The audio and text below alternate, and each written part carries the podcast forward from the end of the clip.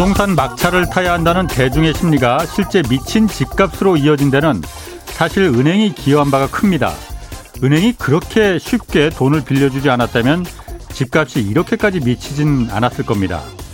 은행은 민간 기업이긴 하지만 경제의 흐름을 결정한다는 점에서 공공의 성격이 강합니다. 또 망할 것 같으면은 이 공적 자금이란 이 세금 투입해서 살려주는 것도 이게 다 공적인 역할이 크기 때문입니다. 그렇지만 IMF 이후 우리나라 은행의 대출 결정은 이윤 극대화만을 목표로 삼았습니다. 산업 자본의 마중물 역할을 하기보다는 확실한 돈벌이가 되는 이 부동산 대출에 몰두했습니다. 은행이 뒷돈을 대서 키운 이 부동산 거품이 지금 빠르게 꺼지고 있습니다. 무리하게 대출받아 집을 산 사람들은 앞으로 고통스러울지도 모르겠지만은 은행은 손해를 보지 않을 것이고 또 어떤 책임도 아마 지지 않을 겁니다. 애초에 은행이 조금이라도 공익에 관심을 뒀다면 이 부동산 거품이 생기지도 않았을지 모릅니다. 그래서 이제라도 은행의 공공성 강화 방안을 이제 마련해야 합니다. 금융위원회나 금융감독원은 그런 거 하라고 있는 기관들입니다. 네, 경제와 정의를 다잡는 홍반장, 저는 KBS 기자 홍사원입니다. 홍사원의 경제쇼 출발하겠습니다. 유튜브 오늘도 함께 갑시다.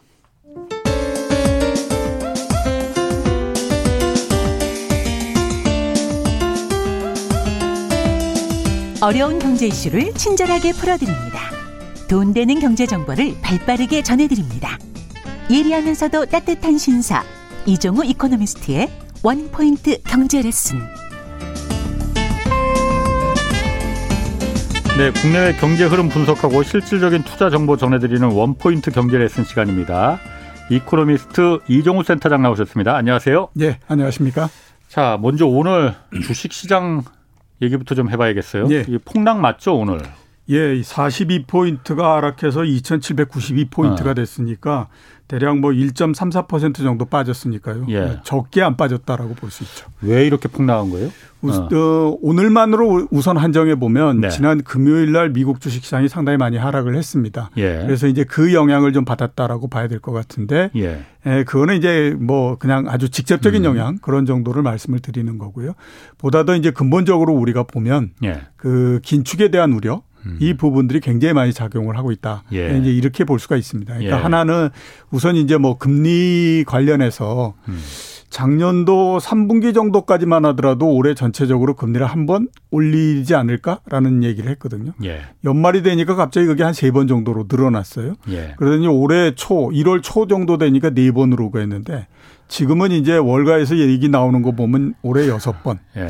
그 다음에 중간에 0.25% 아니라 0.5% 네. 이렇게 얘기하고 아. 그 다음에 또 어, 얼마나 더 강한 게 나올지 모른다. 예. 뭐 이런 얘기들 하고 있고요. 예. 그 다음에 이제 심지어는 그 유동성 회수를 예. 3월 달 이전에도 할 수 있다. 막 이런 얘기들을 하니까 양적 긴축. 예, 그렇죠. 시장이 어. 이제 굉장히 혼란해지는 형태가 된 건데 예. 이게 생각해 보면 그렇습니다. 연준의 공식적인 얘기는 예. 그 작년도 12월 달에 얘기했던 그 뭐 점도표라고 얘기하죠. 자기네가 예. 앞으로 금리가 어떻게 될 것 같다라고 하는 것에 대한 예측을 통해서 한 올해 세 번 정도 인상할 거다라고 하는 것이 공식적인 얘기거든요. 예. 근데 그 이후에 나오는 얘기는 전부 다 월가에서 공포 때문에 지금 계속 음. 만들어내지고 있는 예. 얘기들입니다. 그러니까 예. 주가가 하락을 하니까 하락을 네. 할수록 더 사람들은 공포스러워지고 예. 그렇게 되지 않습니까? 예. 그러니까 점점 더 월가 내에서 얘기하는 강도가 점점 더 세지는 거죠. 예. 그리고 이제 주가가 하락을 하니까 그 세지는 얘기가 점점 더 이 피부에 음, 와닿는 음. 형태가 되는 예. 거죠. 아. 그러면서 주가가 오히려 또 그것 때문에 더 내려가고 아. 예. 이런 형태로서 계속 진행이 되고 있는 상태입니다. 아. 그게 이제 하나라고 보이고요. 예. 또 하나 근본적으로서 보면 미국 주식 시장이 하락을 하고 있기 때문에 우리나라 시장도 좀 끌어, 끌어내리고 있는데 음, 예. 미국 시장이 왜 이렇게 하락할까라고 예. 보면요. 하락 충분히 하락할 만하다. 라는 생각이 들어요. 예. 왜 그러냐면 예. 20개월 내내 주가 상승했거든요. 그렇죠. 예. 그다음에 최초 출발에서부터 시작해서는 130% 정도 올랐습니다. 예. 그러면 한 배, 1.3배가 오른 거잖아요. 예. 1.3배 동안에 주가가 한 번도 조정을 하지 않고 올랐기 때문에 예. 당연히 주가가 굉장히 높다라고 하는 거에 대한 부담은 모두 다 가질 수밖에 없지 음, 않습니까? 음, 예. 그러니까 언젠가는 아무튼 뭔가의 핑계를 잡아가지고 당연히 음. 주가가 거기에 대해서 반응을 하고 예. 이런 형태로 나올 수밖에 없거든요. 예. 근데 그게 지금이다라고 생각이 됩니다. 그래서 음. 이제 이렇게 주가가 계속해서 하락하고 음. 그러는 그 원인이다 이렇게 이제 볼 수가 있는 거죠. 그 일시 그러니까 너무 많이 올랐기 때문에 뭐 미국 주식이든 예. 뭐 너무 많이 올랐기 때문에 일시적으로 그걸 조정이라고 하는 거잖아요. 예, 그렇죠. 그런 거면 뭐 그렇게 크게 뭐 걱정할 필요 없을지 모르지만은 이게 예. 구조적으로 이제 내리막길로 이제 본격적으로 들어선 거다 이런 음. 분석들도 있거든요. 어떻게 보십니까? 현재로서는 아직 그 명확하게 아직은 정할 수가 없습니다. 왜냐하면 예. 과거에도 보면 예. 주가가 상당히 많이 상승을 했다가 한번 크게 조정을 할 때에 예. 한 20% 정도까지 내려가는 것이 일반적인 형태거든요. 예. 예. 지금 나스닥 주가가 굉장히 많이 하락했다라고 하더라도 13% 정도밖에 안 되고요. 예. 우리나라 시장이 오늘 하락한 것까지 다 따지더라도 한 16% 정도밖에 안 됩니다. 예. 그러니까 아직까지는 이제 계속해서 내려간다 이렇게 이제 그 명확하게 얘기는 하기는 어렵고. 예. 근데 이제 관건은 뭐냐면 지금 주가가 하락하고 있는 부분들이 물론 이제 긴축에 대한 우려 이 음. 부분들이 음. 크게 작동을 하고 있는 것은 분명하지만 예. 또 하나 상당히 부담을 주고 있는 게 뭐냐면 경기가 둔화될지 모른다라고 음. 하는 겁니다. 예, 예. 지금 그 많은 사람들의 생각은 예. 경기는 계속해서 좋아. 예. 이걸로 제가 계속 가고 그렇죠. 있지 않습니까? 그래서 네. 뭐 우리나라 같은 경우에도 올해에 한 3% 정도 성장을 할 거고 예. 미국이나 유럽도 4% 성장을 할 거야. 뭐 예. 이렇게 이제 계속 얘기를 하고 있잖아요. 예. 근데 만약에 그게 안 된다라고 하면 이건 이제 그 상황이 달라지는 거거든요. 예. 그렇기 때문에 그 현재까지는 이제 어느 정도 조정을 하는 그런 국면이다라고 봐야 되는데 시간이 좀 지나면 진짜로 경기가 나빠질 음. 건지 음, 음. 아니면 그래도 어느 정도는 유지할 건지 하는 것들에 대한 그림이 그 잡히지 않겠습니까? 예. 제가 봤을 때는 대체적으로 2분기 초 정도 되면 올해 전체적으로 경제가 어떻게 될, 어떻게 될 건지 하는 것에 예. 대한 그림이 그려질 걸로 그렇게 보이거든요. 예. 거기에서 아 경기가 나빠질 것 같다라고 생각하면 추가적으로 굉장히 하락을 하고 음. 이렇게 될 수 있다라고 봐야 되죠. 그러니까 그게 그런 그림이 2018년도 이럴 때 나왔었습니다. 예. 2017년도에 주가가 굉장히 많이 상승을 했거든요. 예. 그때 이제 경기도 좋았고 그다음에 반도체 경기가 굉장히 좋아 가지고 예. 기업 이익도 그 사상 최고로 많이 나고 했었어요. 예. 그래서 2018년도에 주식 시장을 시작할 때 올해 경, 굉장히 주식이 예. 좋다. 예. 이런 얘기를 했었거든요. 음. 2600포인트 정도였었는데 올해 내에 3000 간다. 이런 얘기를 했었습니다. 예. 근데 1월이 1월 초 중반을 지나면서부터 주가가 계속해서 하락을 하고 막 이렇게 했었어요. 예. 그 가장 큰 부분들을 보니까 결국 나중에 가니까 2018년도에 경기가 굉장히 안 좋은 형태였고요. 예. 그렇게 되다 보니까 기업 이익도 거의 30% 이상 줄어버렸거든요. 예. 그러면서 주가가 거의 30% 정도 하락을 해버리는 예. 그런 그 형태가 됐었습니다. 그러니까 음. 이번 같은 경우가 제가 봤을 때는 그런 형태가 될 것 같아요. 아직까지는 우리가 이제 그 그냥 뭐 긴축에 대한 우려가 있다 뭐 이러면서 이제 계속 얘기를 하고 있는 국면인데 지금 이제 시장은 거기에다가 보면 이게 경기가 나빠지는 거 아니야? 라고 하는 우려도 지금 상당히 하고 있는 상태거든요. 예. 그게 2분기 정도 돼서 진짜로 아, 이게 경기가 좀 피크를 치고 내려오는구나 라고 생각하면 그때에서부터는 주가가 또 떨어지기 때문에 어, 정말 잘못하면 올해의 주가가 고점 대비해서 그러니까 작년도 그 7월 달에 음. 고점 대비해서 30% 정도 이렇게 하락하는 음. 그런 상황까지도 올 수 있다. 이렇게 봐야 되죠. 근데 이제 지금 그랬을 때에 과연 어, 그 우리가 앞으로 어떻게 판단할 수 있을 것인가 따져보면 우선 경기가 주가를 끌어올리는 건 이제 더 이상 기대하기는 어렵습니다. 그러니까 예. 경기가 주가를 음. 끌어올리는 건 더 이상 기대하기 어렵습니다. 예. 왜냐하면 그 대개 이제 경기가 굉장히 확장을 한다라고 얘기를 하잖아요. 예. 근데 그 확장을 한다고 하더라도 주가가 같이 따라서 경기가 좋기 때문에 따라서 올라가는 음. 거는 경기가 확장하는 중간을 지나면서부터는 그 다음서부터 약해집니다. 예. 오히려 음. 이제 시간이 더 지나면 중간을 지나서 시간이 더 지나면 경기는 계속해서 좋아지는 것 같아도 주가는 빠져버리는 형태로서 계속 그 바뀌거든요. 음. 근데 이미 예. 이그 세계 경제가 좋아지기 시작한 게 그 2020년도 하반기 정도서부터니까 예. 이미 1년 반 정도가 음. 훨씬 더 지났잖아요. 예, 예. 그러니까 이미 제가 그 전체적으로 봤을 때는 중간 단계는 다 지났다고 봐야 되는 거죠. 그러면 음. 아주 경기가 안 좋아져서 주가를 여기서 확 더 끌어내리고 이러는 음. 거 정도가 안 나오면 다행인 거고 예. 여기에서 뭐 경기가 주가를 끌어올리는데 어떤 뒷받침을 해주고 이러는 거는 이제 좀 기대하기는 어렵다라고 봐야 되거든요. 음. 그렇기 때문에 상황 자체는 별로 그렇게 좋은 상황 아니다. 이렇게 이제 볼 수가 있습니다. 그러면은 그 2분기가 되면 이제 좀 그 이게 지속적인 추세인지 아니면 예. 일시적인 조정인지 알 수 있겠다 말씀하셨는데 예. 만약에 지속적인 하강 국면으로 들어선 거라면은 예. 그, 미국이 계속 금리 인상하고 긴축을 추진할 수가 있습니까? 예, 지금 현재로서는 당분간은 그렇게 할 수밖에 없습니다. 그게 경기가 꼬꾸라지는데도 예, 그렇죠. 그게 가장 더 꼬꾸라질 거 아니에요? 그래도 어쩔 수가 없습니다. 그러니까 물가 때문에 예, 예. 인플레. 그 그래서 그게 지금 딜레마인 거거든요. 예.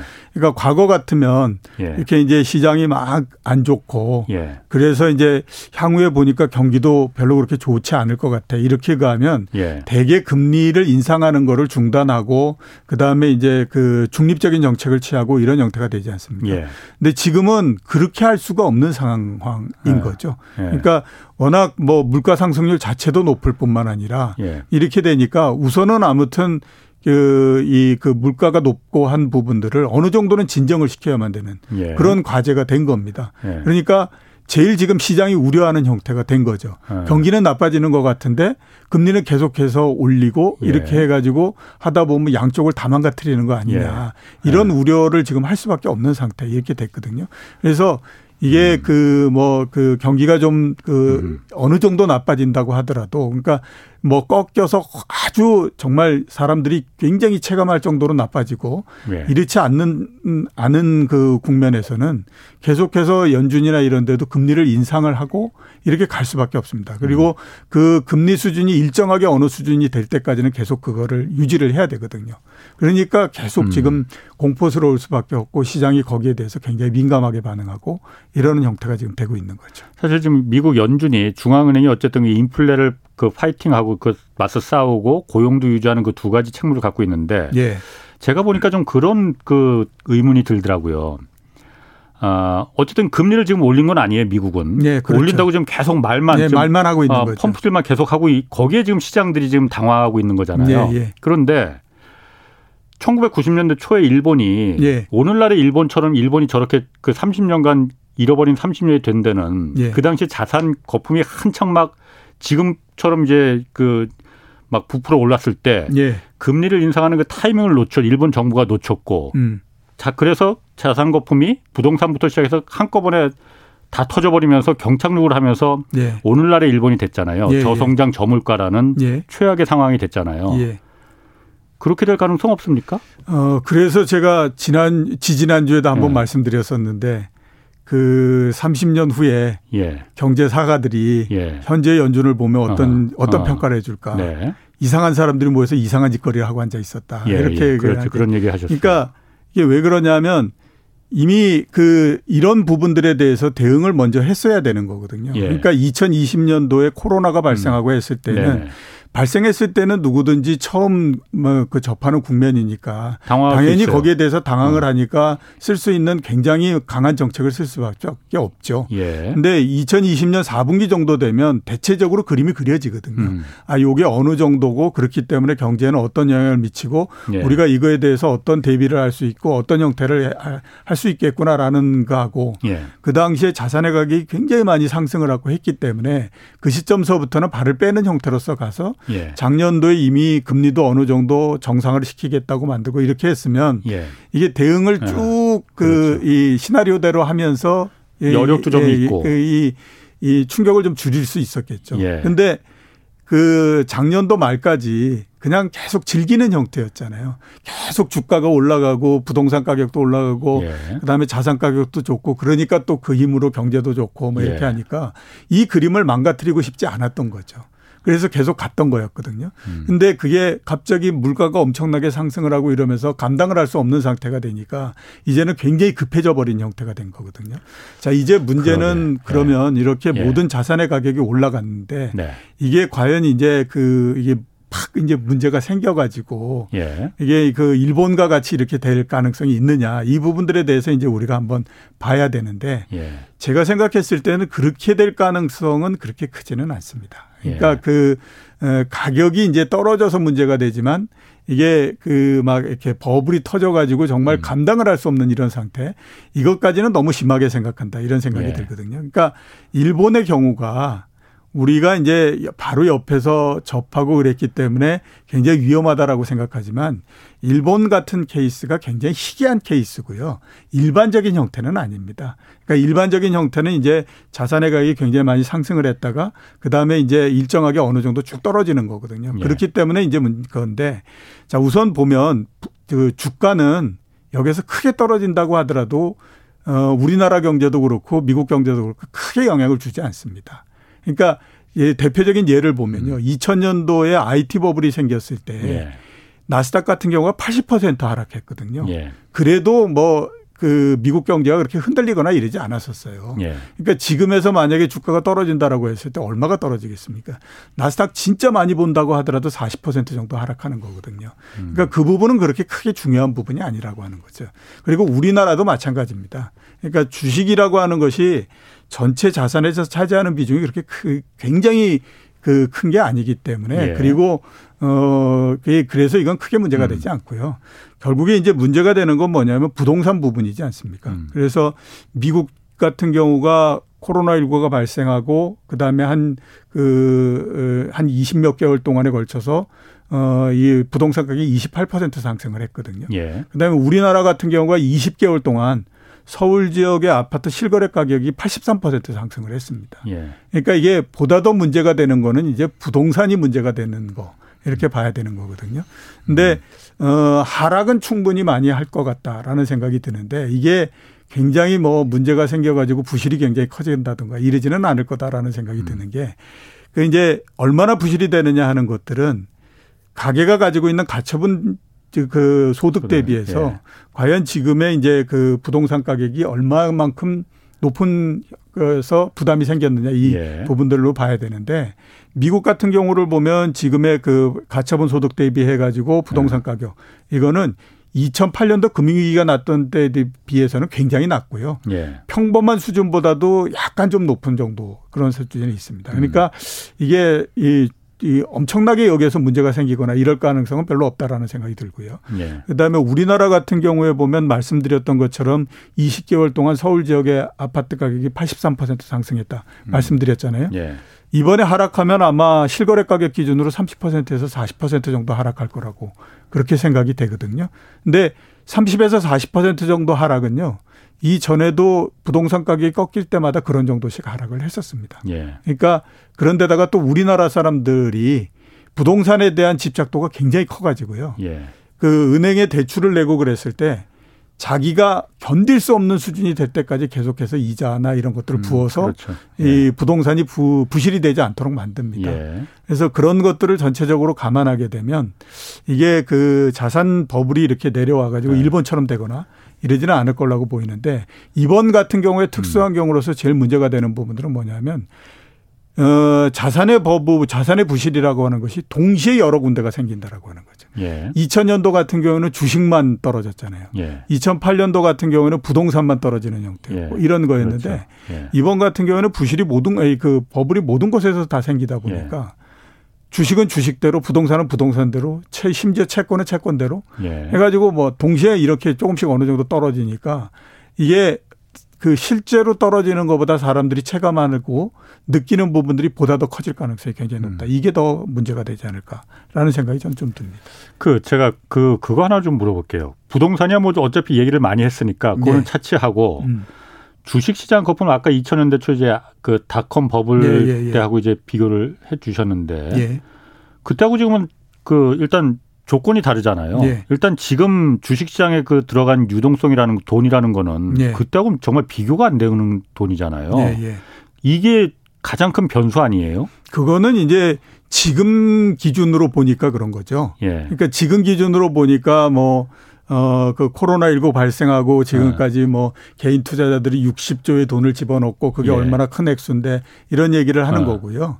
근데 그 어차피 비교가 되는 지표를 하나 놓고 생각을 해야 되지 않습니까? 예. 어, 지금 그 코스닥, 코스피 전부 다 합쳐서 보면 시가총액이 2천조가 넘거든요. 예. 거기에 뭐 개인 투자자들이 돈을 집어넣고 뭐 하고 했던 거를 음. 다 따져보면 대략 뭐 지금 그 고객 예탁금이 60조 이렇게 되면 대략 그 시가총액의 3%뭐 이런 정도 되고요. 예. 그다음에 코로나19 발생하고 주가가 한참 오를 때 이럴 때에 하루에 대략 보면 한 뭐 1조 5천억 원 이렇게 들어왔거든요.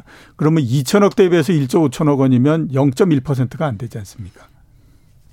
그죠? 뭐 그렇게 숫자로 또 말하니까 제가 또 궁금해지네요. 예, 예. 그런데 2000년도 같은 경우에는 예. 어땠냐 하면요. 예. 99년도에 주가가 어.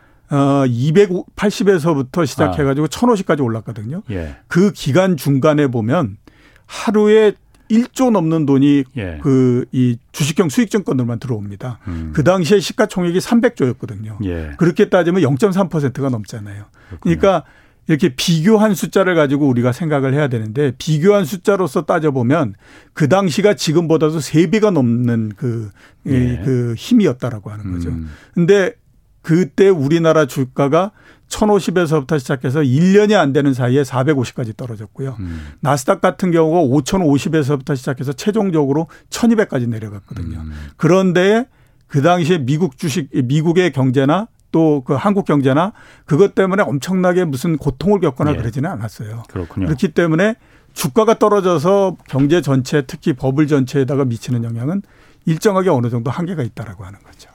근데 그 과거의 사례가 음. 꼭 과거에 그랬으니까 지금도 역시 마찬가지로 그 이 패턴이 비슷할 거라는 거는 사실 저는 동의할 수 없습니다. 네, 그렇죠. 왜냐하면은 어 2008년도 금융위기가 왔을 때도 미국에서 월가에서 당연히 저거 하, 일부 부실 은행들 반나절이면은 우리 다 해결할 수는 아무 네, 문제 그렇죠. 안 된다라고 했었고 네. 1990년대 일본이 거품이 터져서 잃어버린 30년이 시작될 때도 일본 정부는 아무 문제 안 된다고 생각 음, 예. 말했거든요. 이게 그야말로 30년을 이렇게 질질 끌 거라고는 알았으면 일본 정부가 가만히 있었겠습니까? 그렇겠죠. 예. 그러니까 사실 지금 아까 센터장님 말씀하신 대로 그 숫자들 갖다 드리니까 제가 사실 뭐 딱히 뭐 반발할 뭐 제 지식이 일천해서 반발하지 못하겠지만은 아, 막 그렇게 안심할 만한 상황은 아닌 것 같다라는. 예, 안심할 아, 안심할 상황은 아닌 거는 분명합니다. 예. 왜냐하면 그 짧게 보면 한그 네. 코로나19 발생하고 한 2년 동안 예. 길게 보면 2008년도 금융위기 나고 지금까지 정말 방만하게 많이 지내왔던 그렇죠. 거거든요. 그렇기 때문에 그 그만큼 또 자산의 버블도 심해지고 그런 상태이기 예. 때문에 이게 안심할 사항은 틀림없이 아닌 거는 분명한데요. 어 결정적으로 이것 때문에 경제 전체가 음. 무너질 것이냐 하는 예. 부분들에 대해서는 우리가 너무 그렇게 생각까지 음. 생각할 필요는 없다. 이렇게 이제 말씀드리고 싶습니다. 알겠습니다. 그 요즘 그 회색 코뿔소라는 얘기 많이 나와요. 얼마 예. 전에도 제가 그 오프닝에서 한 번 좀 언급을 했는데 예. 뭐 미국에서도 이 회색 코뿔소 얘기 계속 얘기 나오고 우리나라 음. 한국에서도 얼마 전에 고승범 금융위원장이 회색 코뿔소가 지금 달려오고 있다라고 예. 얘기를 했잖아요. 예, 예. 그 위험 늘상 보이는 위험인데 예. 코뿔소라는 게 워낙 등치도 크고 그러니까 멀리서도 잘 보여서 어 저거 별로 위험하지 않네. 했다가 음. 이제 달려오기 시작하면은 막상 피 또 어떤 준비를 하고 좀 대비를 해야 되는데 예. 무서우니까 두 다리가 얼어붙어 갖고서는 꼼짝 못하고 그냥 당한다는 얘기잖아요. 예, 그렇죠. 이게 지금 회색 코뿔소 얘기가 지금 왜 자꾸 나오는 겁니까? 예, 그 크게 봐서는 이제 네 가지 얘기를 예. 많이 네 가지를 많이 꼽습니다. 하나는 이제 부채 리스크. 예. 그다음에 두 번째는 자산 버블. 예. 세 번째는 긴축. 예. 네 번째는 경기 둔화. 이 예. 부분이거든요. 예. 어, 앞에 이제 부채 리스크 자산 버블은 어떻게 생각하면 굉장히 구조적인 형태가 될 가능성이 있다. 이렇게 이제 보는 거고요. 예. 그다음에 그 구조적인 부분들에 힘을 실어주는 형태가 긴축과 그다음에 경기 둔화가 같이 겹치면 이거는 앞에 그 구조적인 음. 부분들을 보다 더 크게 만든다. 그렇죠. 이렇게 예. 이제 생각하기 때문에 예. 이게 이제 굉장히 위험하다라고 예. 이렇게 생각을 하는 거거든요. 예. 어, 실제적으로 이제 얼만큼 될 것인가 하는 부분들은 차차 말씀을 드리도록 하고 예. 어떻게 보게 되면 충분히 지금 예상이 되고 그다음에 어, 이 우리가 대비를 해야만 되는 거는 사실인 거죠. 네. 왜냐하면 부채가 굉장히 늘어난 것도 사실이고. 그렇죠. 좀 전에 말씀드렸던 것처럼 자산 버블이 굉장히 커진 것도 음. 마찬가지고. 예. 그다음에 긴축이나 이 부분들은 충분히 예상할 수 있는 부분도 그렇죠. 마찬가지고. 이게 네. 전부 다 예상이 될 수 있는 부분들인데. 예, 예. 거품은 언젠가는 분명히 터져야 그렇죠. 하니까. 근데 아. 우리가 지나서 예. 이게 과거로 우리가 봐서 네. 3, 4개월 전까지만 하더라도 보면 야, 그거 뭐 크게 문제가 되겠어? 음. 이런 생각을 했잖아요. 예. 그러니까 아까 말씀하셨던 것처럼 코뿔소는 굉장히 멀리 있다라고 예. 생각을 했던 거였는데 예. 이게 지금 보니까 멀리 있는 거 아니네. 이렇게 어. 생각이 됐지 않습니까? 예. 그러니까 이게 사람들이 그때 그때 이게 이제 상황에 따라서 이게 가, 음. 이, 이 멀리 있다 가깝게 있다고 하지만 지금은 거의 코앞에 와 있는 상황 이렇게 봐야 음. 되는 거거든요. 예. 그렇기 때문에 이게 지금 굉장히 위험하다 이렇게 볼 수 있는 거죠. 그 회색 코프도 아까 네 가지 말을 하셨는데 그 중에서 어떤 게 지금 가장 위험한 상태입니까? 우선은 이제 가장 위험한 건 긴축 부분이 가장 그 아. 눈앞에 와 있는 거고요. 네. 근데 이제 근본적으로 봤을 때는 이 모든 것들이 다 눈앞에 와 있다라고 봐야 됩니다. 음. 우선 이제 한번 보면 부채 리스크 굉장히 큰 거는 사실이거든요. 그렇죠. 예. 예. 우리나라 같은 경우에는 가계 부채 굉장히 크고요. 예. 미국 같은 경우에는 그 국가 부채, 그렇죠. 그다음에 기업 부채도 굉장히 크고요. 예. 근데 어느 나라든지 보면 이 기업 부채, 그다음에 각 그 저 뭐야 국가 부채, 가계 음. 부채 여기에서 자유로운 나라가 거의 아무 데도 없다라는 생각이 듭니다. 그렇죠. 누군가는 예, 예. 빚을 줘야 되니까 어려우니까. 예, 그러니까. 아, 그걸 그러니까 국가가 지느냐 개인이 지느냐의 그렇죠. 문제죠. 그렇기 때문에 굉장히 위험한 상태거든요. 예. 그러니까 2000년 이후에 그 세계 경제적으로 봤을 때 위기가 발생했을 때는 항상 부채가 있었다라고 예. 볼 수가 있잖아요. 예. 그러니까 이 2000년도에 IT 버블이 터질 때에는 기업 부채가 문제였었거든요. 그렇죠. 그 당시에 예. 뭐 IT니 어쩌니 해가지고 예. 얼마나 많은 음. 부채를 일으켰습니까? 그렇게 예. 되다 보니까 그게 문제가 됐던 거였고 2008년도 서브프라임 모기지는 뭐 당연히 아시는 것처럼 가계 부채가 문제였고 그다음에 2010년대 초반에 유럽의 재정 위기 있지 않습니까? 예, 그건 예. 국가 부채가 위기였잖아요. 아. 그러니까 이게 다 보면 위기가 발생했을 때는 항상 뭔가에 아무튼 부채가 음. 있었다라고 하는 겁니다. 음. 예, 그거 이제 현황을 한번 보면 미국 예. 같은 경우에 재정 적자 규모가 2020년도에 GDP 대비해서 15%였습니다. 그게 2021년도에 조금 개선이 된 게 13.4%입니다. 음, 예. 그러니까 어. 두 자릿수라고 하는 건 엄청나게 큰 거거든요. 예. 이게 어, 그, 아시겠지만 80년대 이럴 때 미국이 쌍둥이 적자 이런 얘기 많이 했지 않습니까? 어, 예, 그렇죠. 그때의 적자가 GDP 대비해서 3, 4% 정도였어요. 예. 그때의 3, 4% 정도 나는 적자 때문에 미국 경제가 망한다 막 난리를 쳤었거든요. 예. 근데 이게 지금 두 자릿수 중반대지 10%대 중반대잖아요. 예. 그러니까 얼마나 크겠습니까? 10%대 그러니까 그 GDP 대비해서 10% 정도의 적자를 내기 시작한 건 예. 아들 부시 때에서가 처음이거든요. 음. 그때 제일 처음에는 이제 그 골프전 예. 그때 들어간다고 아. 해서 했고 그 다음에 이제 그 금융위기가 나면서 결정적으로 커진 건데 예. 지금은 그런 결정적인 그 위기가 없음에도 불구하고 이렇게 커졌으니까 예. 이 굉장히 이제 문제가 될 수밖에 없죠. 예. 그렇게 되다 보니까 그 미국 국 의 국가 부채 비율이 100%를 넘는 형태가 됐고요. 예. 기업 부채 이런 것들도 마찬가지입니다. 음. 지금 미국의 그 기업 부채가 GDP 대비해서 85% 정도 되거든요. 예. 굉장히 큽니다. 유럽도 마찬가지로 지금 국가 부채가 100%를 넘는 그런 상황이거든요. 예.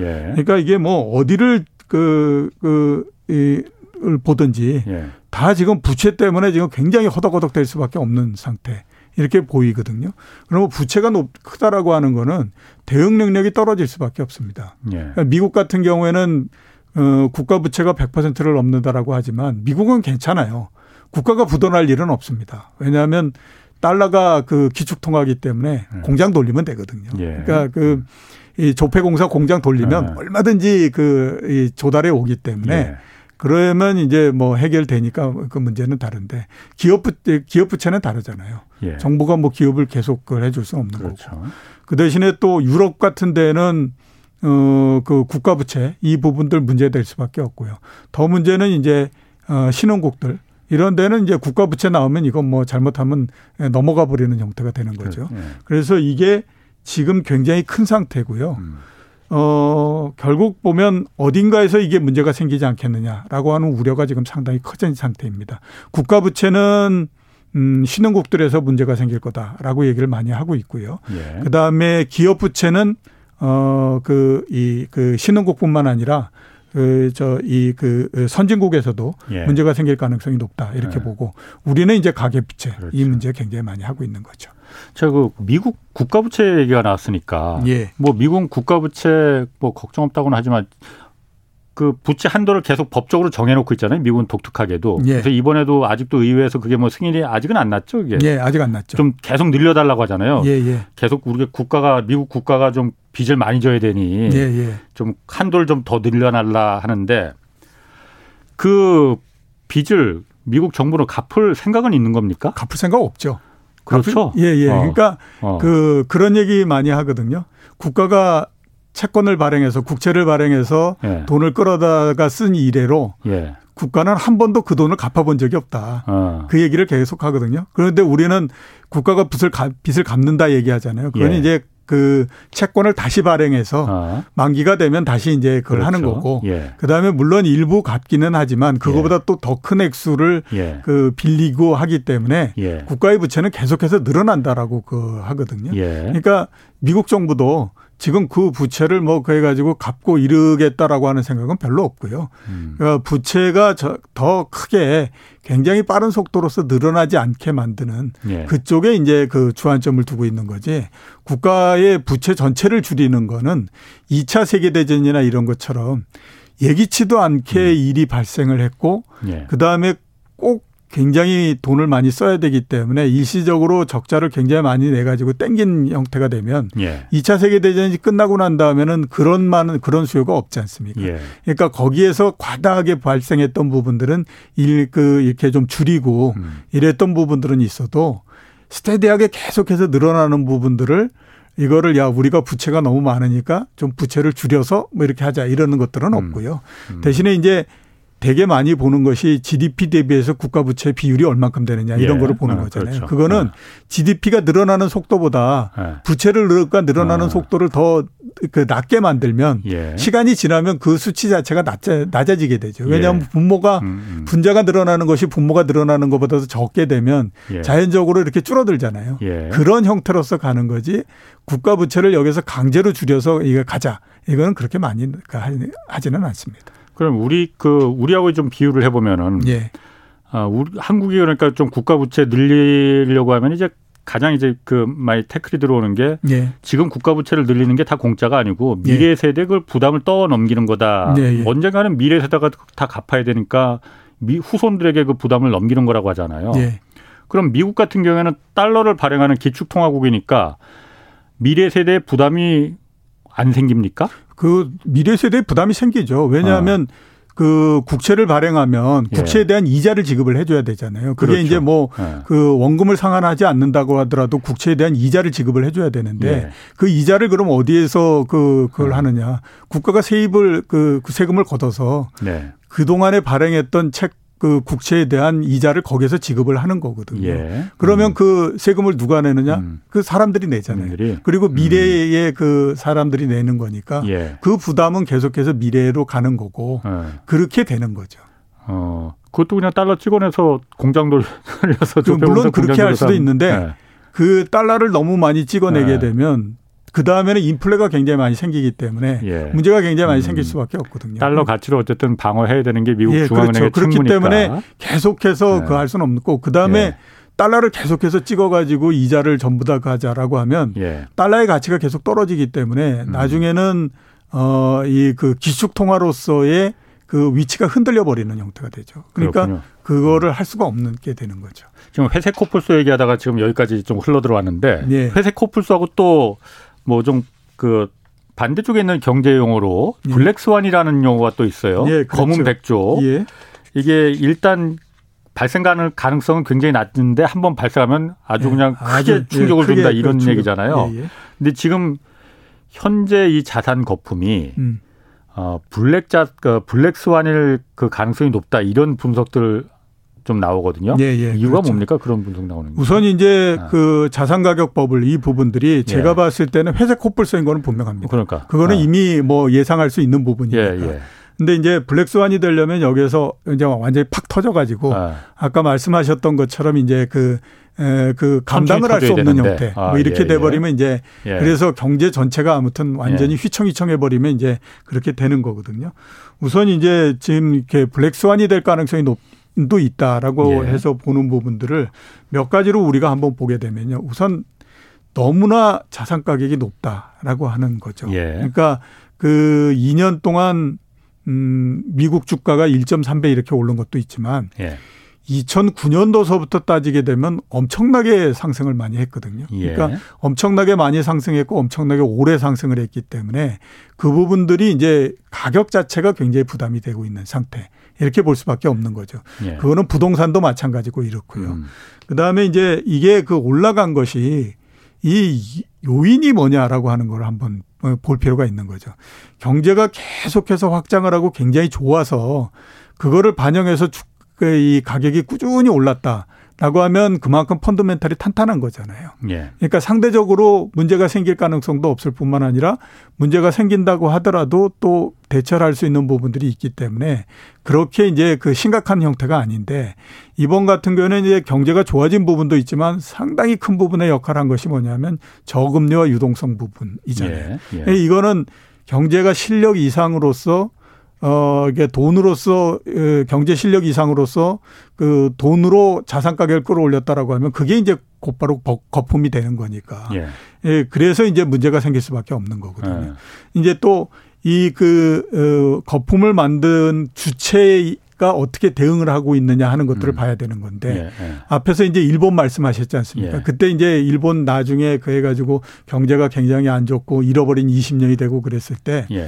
미국에 있는 그 경제를 보는 사람들의 대체적인 평가가 그거였거든요. 일본의 중앙은행은 진짜 바보다. 어. 왜 그때에 예. 연착륙을 시키지 않고 끝까지 끌고 음. 갔다가 갑자기 금리를 올려가지고 그 난리를 쳤느냐 예, 예. 이 얘기를 했거든요. 네. 근데 이제 일본에서는 너희도 한번 해봐. 그거 쉬운 거 아니야. 어. 이런 얘기 했거든요. 어. 그러니까 지금이 이제 보면 어. 연준이 거기에 네. 에 이제 시험대에 들어간 거죠. 그리고 아. 현재까지 봤을 때는 어, 현재 이렇게 평가를 보면 일본하고 별로 다르지 않네 이렇게 되는 거잖아요. 왜냐하면 예. 작년도에 대비를 했었으면 그 얘기를 할 수 있는 건데 예. 지금 막판에 몰려가지고 막 난리를 치는 형태가 됐잖아요. 그러니까 예. 이제 일본 사람들도 보면서 그 얘기를 할 겁니다. 예. 그래 너희는 어디 잘하나 한번 보자 아. 이게 되거든요. 예. 근데 현재 봤을 때는 그 이 이 버블을 핸들링 해야 되는 기간 예. 여기에 능력은 그렇게 뛰어나다라고 볼 수가 없는 거잖아요. 그러면 그렇죠. 가격은 높고 그 다음에 가격을 올렸던 여러 가지 요인들이 그다지 믿을 만한 형태는 아니고 예. 그다음에 그 요인을 핸들링 하는 그런 그 기간도 그다지 또 뭐 그렇게 그 저 믿을 만하지 않고 이러면 음. 그게 한꺼번에 이제 작동을 하기 시작하면 이게 큰일이 난다라고 하는 거죠. 음. 거기에다가 앞에서 말씀 제가 드렸던 것처럼 예. 이번 같은 경우는 굉장히 특이하게 모든 자산들의 버블이 다 만들어져 버린 상태이기 예. 때문에 예. 이게 옛날처럼 어떤 하나만의 문제가 생기는 것이 아니라 예. 문제가 생긴다고 하면 동시다발적으로 다 생겨버린다는 예. 주가도 떨어지고 부동산도 떨어지고 금리도 올라가고 그다음에 뭐 가상자산의 가격도 떨어지고 뭐 이렇게 되면 실제적으로 옛날에는 한 50% 정도 떨어져서 문제가 생겼는데 이번 같은 경우는 이 동시적으로서 떨어지는 것이 20% 정도만 떨어져도 사람들이 느끼는 건 엄청나게 크게 느낀다라고 하는 거죠. 예. 그래서 이게 갑자기 블랙스완의 형태가 돼서 예, 예. 사람들한테 충격을 줄 가능성이 있다. 예. 이렇게 지금 보고 있는 겁니다. 음.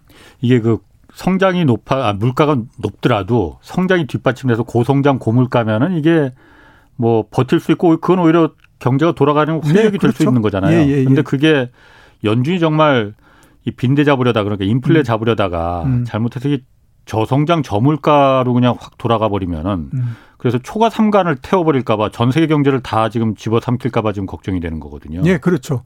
지금 주식 시장도 그렇고요. 네. 지금 이제 주식 시장이 이렇게 굉장히 민감하게 반응하는 거는 예. 그뭐 여러 그게 있겠지만 그런 우려 때문에 그런 거거든요. 음. 그러니까 금리를 인상하고 하는 것이 물론 예. 뭐 올해에 몇 번이 될지 모르지만 네 번, 다섯 번을 한다고 하더라도 예. 그다지 굉장한 쇼크를 주거나 그러지 않습니다. 왜냐하면 과거에 금, 미국이 음. 금리를 인상하고 그때 시장이 어떻게 움직였느냐 하는 것들을 보면요. 대개 금리를 인상하기 전에 굉장히 막 이런 여런 그렇죠. 얘기를 하다가 예, 예. 한두 번 정도 인상하면 그 다음서부터는 반응이 없어지는 어, 것이 어, 일반적인 어, 형태. 맞습니다. 이렇게 보이거든, 예, 봐야 예. 되거든요. 예. 근데 그게 힘이 얼마나 거기에 더 실리느냐 하는 것들은 예. 이게 그 경기가 좋아지는 상태에서 금리를 쭉 올리면 예. 그 영향이 굉장히 빠른 속도로서 사라져 버립니다. 예. 근데 지금 같이 경기가 둔화될 가능성이 있는 상태에서 금리를 올리면 음. 그 영향력이 굉장히 폭발적으로 증가해 버리는 형태가 그, 되거든요. 예, 예. 그다음에 또 지금 이제 경기가 둔화될지 모른다.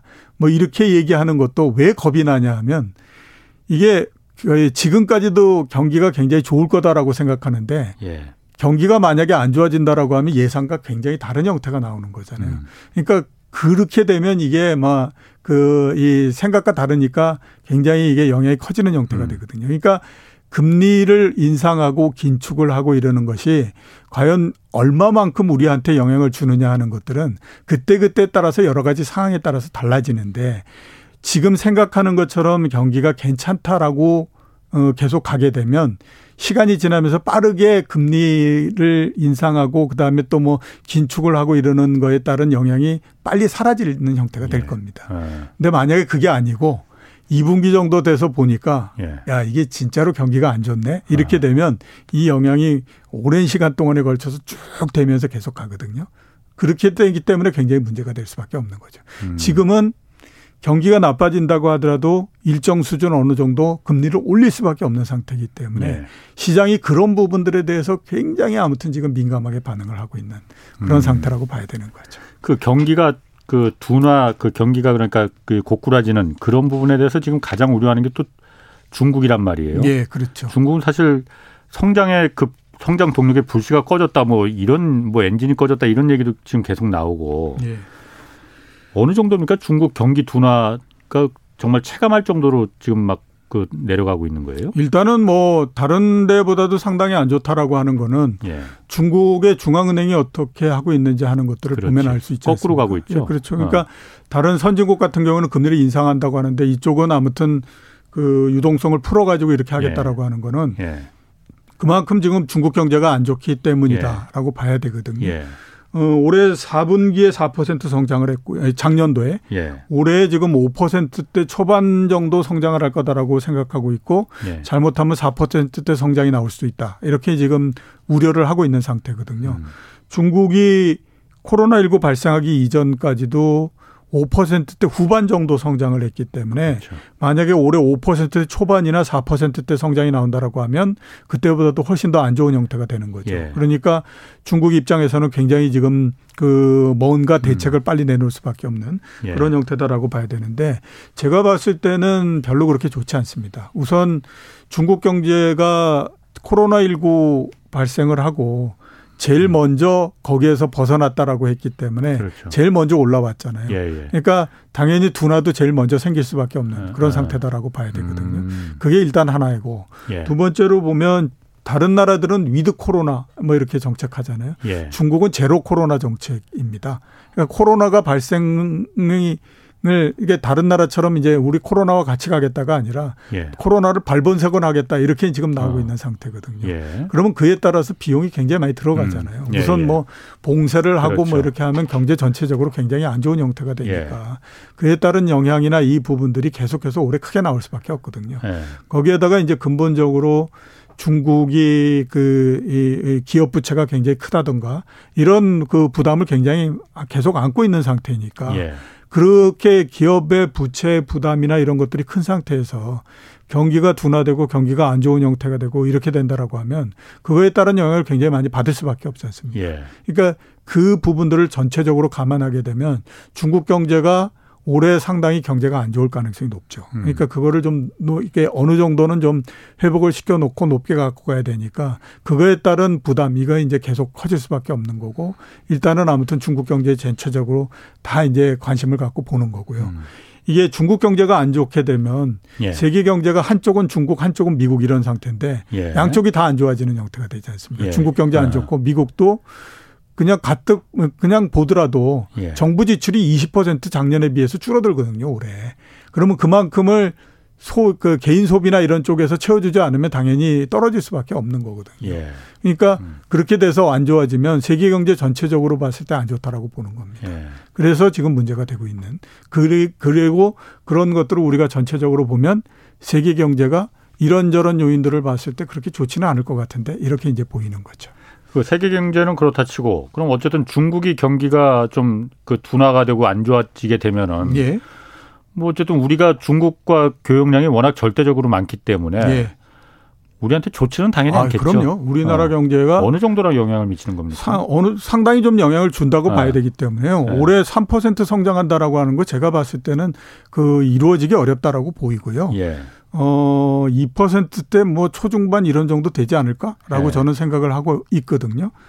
그 중국 경제가 나빠지게 되면 우리 수출 쪽에 상당히 영향을 많이 받을 수밖에 없거든요. 네. 근데 이미 우리나라의 수출은 작년도 하반기 정도를 보면 사이클의 정점을 지났다라고 보입니다. 예. 사이클의 정점을 지났다라고 하는 거는 지금서부터는 그냥 놔둬도 계속해서 수출 증가율이 떨어진다라고 봐야 되는데 예. 거기에 중국 경제가 나빠진다라고 생각하면 그 속도가 가속된다라고 봐야 되는 거지 않습니까? 예.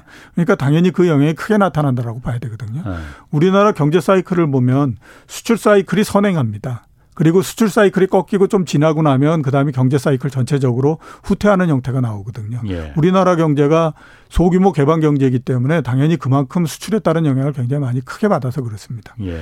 당연히 지금 생각하는 것처럼 수출 경기가 이미 피크를 지고 내려오는데 거기에다가 중국 경제가 나빠지면서 그 속도가 빨라진다라고 하면 경기가 둔화되는 속도 이 부분들도 훨씬 더 빨라질 수밖에 없다. 음. 그러니까 예상보다도 훨씬 더 경기가 둔화될 가능성이 있다. 이렇게 봐야 되잖아요. 음. 그거를 이제 그, 그, 이그 경기가 크게 더 둔화되지 않기, 않게 막아줄 수 있는 그 유일한 방법. 그러면 이제 내수 활성화 이 부분이어야 되는데 지금 뭐 우리가 내수 활성화를 그렇게 크게 할 수 있을 만큼의 큰 여력이 없는 상태니까 그렇죠. 예. 그렇게 보면 중국 경제가 둔화되고 이러는 부분들이 우리나라 경제에 상당한 좀 영향을 준다. 이렇게 볼 수밖에 없는 거라고 봐야 되는 거죠.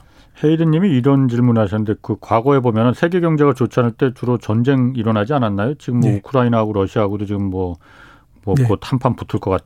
예, 예. 어, 그 한판 붙는다고 하더라도 네. 그렇게 크게 영향을 많이 주거나 그러지 않습니다. 왜냐하면 네. 우크라이나하고 러시아하고 만약에 한판 붙는다.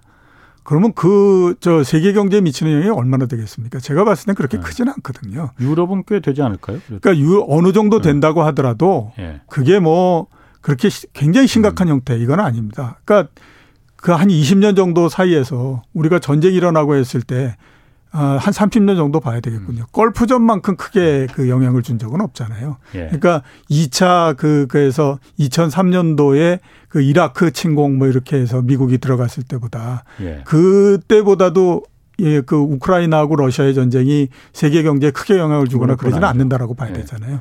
근데 세계 경제는 그 당시에 보면 어 미국이 어, 그 이라크에 그를 그 공습을 하는 그 순간서부터 예. 세계 그 주식 시장이 그때 바닥을 치고 계속 올라왔었어요. 예. 세계 경제도 그때서부터 회복되고 이렇게 했었거든요. 예. 그렇기 때문에 그 우크라이나하고 러시아가 그 이렇게 한판 붙는다. 예. 그거 자체가 이라크하고 미국 이것보다는 음. 걸프 전, 전 전체에 문제가 생기는 거하고 어, 이 규모 면에서 차이가 음. 있기 때문에 아니 그 영향 그 전쟁으로 인한 그 경제 영향 말고 예. 경제가 나쁠 때 전쟁이 발발하지 않느냐 예. 이런 질문인 것 같은데 꼭 그렇게 볼 수는 아. 없죠. 아. 그렇게 볼 수는 없고 그 우연히 아무튼 예. 우크라이나하고 러시아 맞물린다. 이렇게 볼 수 있습니다. 자, 그러면 지금 어쨌든 회색 코뿔소하고 블랙스완이 지금 같이 달려오고 하나는 달려오고 있고 하나는 날아오고 있다고 좀 표현을 하면은 네. 이런 상황에서 어떤 투자 전략이 그러면 일단 개인들은 좀 필요합니까? 아, 제가 얼마 전서부터 계속 말씀을 드렸었는데 예. 자산은 적게 갖고 있는 것이 현재로서는 좋다. 지금 투자하는 자산 이렇게 투자 자산을 줄여라. 예, 예. 그러니까 예. 주식 건데요. 지금 이제 예. 일거에 많이 떨어졌기 때문에 지금 줄이기는 어려운데 예. 조금 지나면 아마 이 2차적으로 바닥을 만들고 어느 정도 반등을 할 겁니다. 예. 그러면 그때 줄이시는 게 좋습니다. 그러니까 이게 그 가격이 굉장히 많이 올라왔다라는 걸 따지면 예. 최근에 어느 정도 내려왔다고 하더라도 굉장히 심각한 건 아니거든요. 예. 말씀드렸던 것처럼 그냥 단순히 큰 폭으로 한번 조정을 한다라고 하더라도 20% 정도이기 때문에 예. 그런 정도를 감안하게 되면 그 이 한번 반등을 했을 때에 줄여서 올해는 그렇게 큰 수익이 나지 않는다라고 보면서 가셔야 되고요. 음. 부동산 같은 경우는 지금 하락을 하기 시작하는 초기 국면이잖아요. 그렇죠. 팔 수만 있다라고 하면 제가 봤을 때는 어떻게 하든지 줄이는 것이 가장 좋은 전략이다 이렇게 봐야 되는 거죠. 팔 수만 있으면 파면 더 떨어지는데 원래. 그거는 뭐 더 떨어지는 거는 다른 양더 예, 예, 양반의 아, 개인, 문제고 예, 개인들은 내 것만으로 아, 봤을 때는 네, 예. 일단 아무튼 지금에서 처분할 수 있다라고 하면 그 처분 가, 가능한 상태에서는 처분하는 게 낫죠. 아. 왜냐하면 아까 말씀드렸지 않습니까? 우리나라에서 예. 부동산 한 번 떨어지면 30%에서 40% 떨어진다 실가격으로. 예, 그거 염두에 두셔야 됩니다. 어, 그러니까 주식도 그렇고 뭐 비트코인은 이미 지금 거의 뭐 폭락 상태고. 예, 그렇죠. 주식이나 부동산이나 지금 어, 갖고 있는 것보다는 갖고 있는 걸 어떻게든 좀 다른 사람에게 전가시키는 게 네. 방법이다. 예, 그렇습니다. 네, 알겠습니다. 아, 오늘도 좋은 말씀 감사합니다. 예, 감사합니다. 아, 이코노미스트 이종우 센터장 함께했습니다. 자, 여기까지 함께 하겠 여기까지 하겠고요. 저는 내일 다시 찾아뵙겠습니다. 지금까지 경제와 정의를 다잡는 홍반장 홍사원의 경제쇼였습니다.